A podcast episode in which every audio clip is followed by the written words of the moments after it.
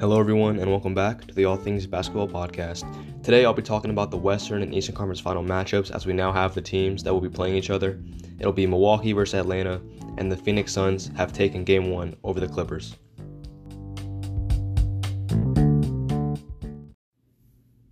All right, welcome back, everyone. And so today I'll be giving my West and Eastern Conference final predictions. As we now know the matchups, uh, Phoenix will play the Clippers. They've already played their game one. I'll be talking about that a little bit later and then it'll be it'll be the Bucks versus Atlanta. And so first up, I'll go over the game played last night. Atlanta beat um, the Philadelphia 76ers 103 to 96 in game 7. Really really fun game to watch. Start to finish it was a pretty close game. Um and honestly, I was very surprised the game was, you know, was able to keep this close considering what Atlanta had going for them. Trae Young at one point was 1 of 12. He had a very rough first half. Um, he finished the game 5 of 23, had 21 points, 10 assists. However, it's not always how many, you know, you know, sometimes it's when and not how many. And that was a great example last night for Trae Young. In the fourth quarter when his team needed him most, Trae Young stepped up. Um, you know, floaters, mid-range shots, controlling the pace of the game, finding open teammates. Trae Young had a really good game last night. Even though he shot 5 of 23, his overall impact was very, very huge. And, you know, it's fun watching young guys such as Trae Young step up for their teams, in the especially in the playoffs. And now they have a chance to get to the finals. It'll be tough first Milwaukee, but they do have a chance. Uh, Kevin Huerter shot 10 of 8, and he was the one who kept them in the game. Uh, Kevin Huerter shot 10 of 18 at 27.7 rebounds. And outside of Trae Young, a bulk of their outside scoring does come from Kevin Huerter and guys like Bogdanovich and Kevin. And he, he really kept them in the game last night. So big, you know, a lot of credit goes to Kevin Huerter last night. Had a really good game. Um, John Collins, 14 points, 16 rebounds contract year for him, and his name was thrown around in trade rumors a few times this season. But um, he's been really good for Atlanta, especially in the playoffs with the energy. Um, you know, Trae Young loves to throw the lob to John Collins. He runs the floor well for a big man, and so uh, another good game from him last night. Gallinari has really stepped up the past two games. He had 17 points again last night with six rebounds, and uh, him and uh, Lou Williams have been great off the bench, scoring the ball for them, especially with guys like Bogdanovich having injuries Cam Reddish being hurt, DeAndre Hunter being hurt. Guys like Gallinari and Kevin Huerter um, and Lou Williams have really stepped up for them. Now we go on to the Philadelphia 76ers, and it's honestly, you know, you're the first seed, you know, top two seed in the Eastern Conference, and you lose once again without getting to Eastern Conference Finals. Um, Philadelphia for Joel, uh, Joel Embiid had 31 points, 11 rebounds. Tobias Harris 24 points, 14 rebounds. Seth Curry good game again at 16 points. Uh, biggest problem for Philadelphia last night was uh, turnover. They had 17 turnovers to Atlanta's nine turnovers, and in the fourth quarter, uh, Philadelphia kind of let the game slip away from them, being careless with the ball, uh, bad shot selection. You know, so I think the 17 turnovers was a big part of why they lost that game last night. And then Ben Simmons, uh, you know, supposed to be a redemption game from you know we all know what happened the game before. Uh, ben Simmons had five points, 13 assists, eight rebounds, shot two of four in 38 minutes of action. And if I'm Philadelphia, I I mean, you have I mean you got to trade Ben Simmons at this point, right? Uh, you know the process um, with Joel and Ben has been going on for four years now, and it's failed every year. And Philadelphia has had team after team after team. Um, they've tried to get the right team around Ben Simmons. They've tried to get guys that can space the floor, and they've had that every year with them, and it still has not worked. So, you know, if I'm the Sixers, I, I'd really be looking into this and saying, okay, Ben, you have not been able to show us that you've been able to improve. You can't score from anywhere outside three feet. And now, if you watched the game last night, he was passing up dunks and layups because he was scared that Atlanta was going to foul him and make him shoot free throws. And so, you know, when I see that from a player, you really got to look into that and say, okay, can we really afford to keep you on this team when, you know, because he is their point guard. Ben Simmons is their point guard. And if, you know, him being their point guard, their main ball handler, if he's not going to be able to score, you know, because he's not even being aggressive either. He's not. He, his his confidence, his aggression has just disappeared, and so you know teams have really isolated that weakness. You know, especially here in the playoffs, and I just don't know if if it's worth it keeping Ben Simmons around when he has shown no signs of improvement. He's now lost his aggression, his confidence, and I mean, I, I'd probably package him with someone else, maybe some picks, try to you know see what you can get for him.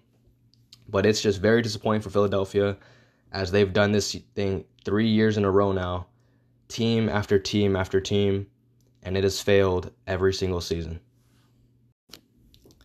Okay, so now moving on to Milwaukee Bucks and talking about their game seven a little bit. Uh, they beat Brooklyn in overtime in a game seven, and that was probably the best game of the playoffs so far. Really fun game to watch. Um, Giannis had 40 points, 13 rebounds, 5 assists, and it was a really good game from Giannis. And I think it was the kind of game that we needed to see from him because, you know, past two years, Milwaukee has kind of collapsed in the playoffs.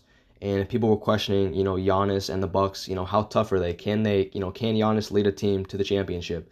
People people were really questioning if Milwaukee was a real threat, you know, in the East. And um, I think Giannis showed that against Milwaukee, uh, not against Brooklyn, sorry, in, in the game seven. His team needed him all night, you know, just exhaustion. You saw if you watched the game, he had to take a little 20 second breaks multiple times when they were, you know, doing timeouts, um, little, you know, dead ball stops. He was just playing almost pretty much the whole game, exhausted. But his team needed him, and he showed up, and he, you know, he came to play. And so, uh, big game from Giannis. Uh, Jrue Holiday had 13 points, 7 rebounds, 8 assists. Jrue Holiday's been kind of underwhelming this series, to be honest with you. He's not shot the ball that well. But in a game seven, he did play pretty good defense. He was guarding KD in overtime. Why he was, I don't know, but he found himself on KD a few times. He didn't do a terrible job, but um, you know, give Jrue Holiday credit. He's been a big part of this team's success this year. Uh, he had a good game. Khris Middleton, 23 points, 10, 10 rebounds, 6 assists. He shot absolutely terrible. He shot 9 of 26.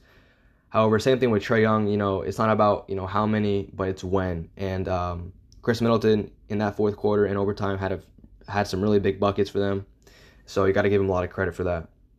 And then Brook Lopez against his former team had 17 points, 8 rebounds, shot 7 at 11. Um, and Brook Lopez has been pretty good for this team also here in the playoffs. Uh, as a floor spacer, as a rebounder, he's done a really nice job for them.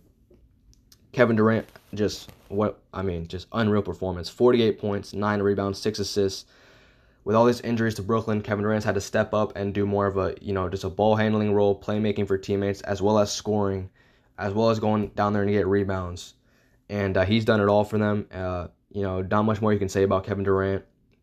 Really good game in Game Seven. Blake Griffin, 17 points, 11 rebounds, three assists. Um, you know, good game from Blake. He's been pretty good this playoff series. There's been some rumors going around that Blake does not want to re-sign with Brooklyn. Um, if I'm Blake Griffin, I don't know where else I would go besides Brooklyn. I mean, you know, if Brooklyn's healthy, you know, you know, easily a championship contending team. So we'll see how that plays out this offseason. And then James Harden, uh, a lot of respect to James for you know showing up to play, even though it's it's very clear he's not 100% healthy. He shot five of 17, had 22 points uh, in that game seven, and so it's clear he's not healthy, but he you know he tried to play, and so a lot of respect to that. But you know James' impact on the game, even though he did have 22 points, was just not that huge. And so also talking about Brooklyn, I want to give Steve Nash a lot of credit because I think he deserves more credit than he's been getting. Uh, when the Nets hired Steve Nash, a lot of people uh, clowned on them and you know gave them a lot of criticism for that hire. You know, no coaching experience. He was a former player, but a lot of people did not think that was a good hire. Um, players, even such as Kyrie Irving, was talking about how you know the, Nets don't even need a coach, which was pretty stupid to say. And I think it's kind of been clear now. It's been proven wrong that Steve Nash can coach. I think he deserved a lot of credit for this team's success. They've had they've had injuries all season long, not just here in the playoffs. Um, you know, KD, Kyrie, James Harden have missed a lot of games this year and the Nets were still able to compete at a high level. And so I think Steve Nash deserves a lot more credit than he's gotten for this year and this team's success. And I'm excited to watch them moving forward as hopefully they can stay healthy uh, for next season.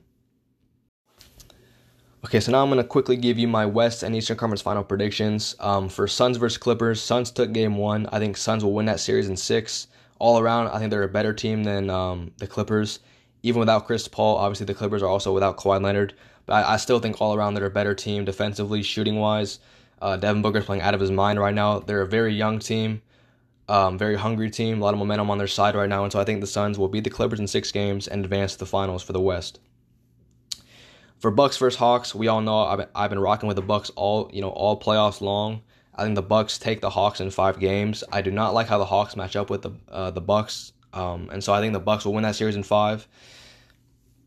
Um, even if it was Philly, I'd take the Bucks. I think the Bucks are clearly the best team in the East with Brooklyn now knocked out. I think the Bucks are just the clear front runners to go to the finals this year, and so I, am taking Bucks over Hawks in five and Suns over Clippers in six.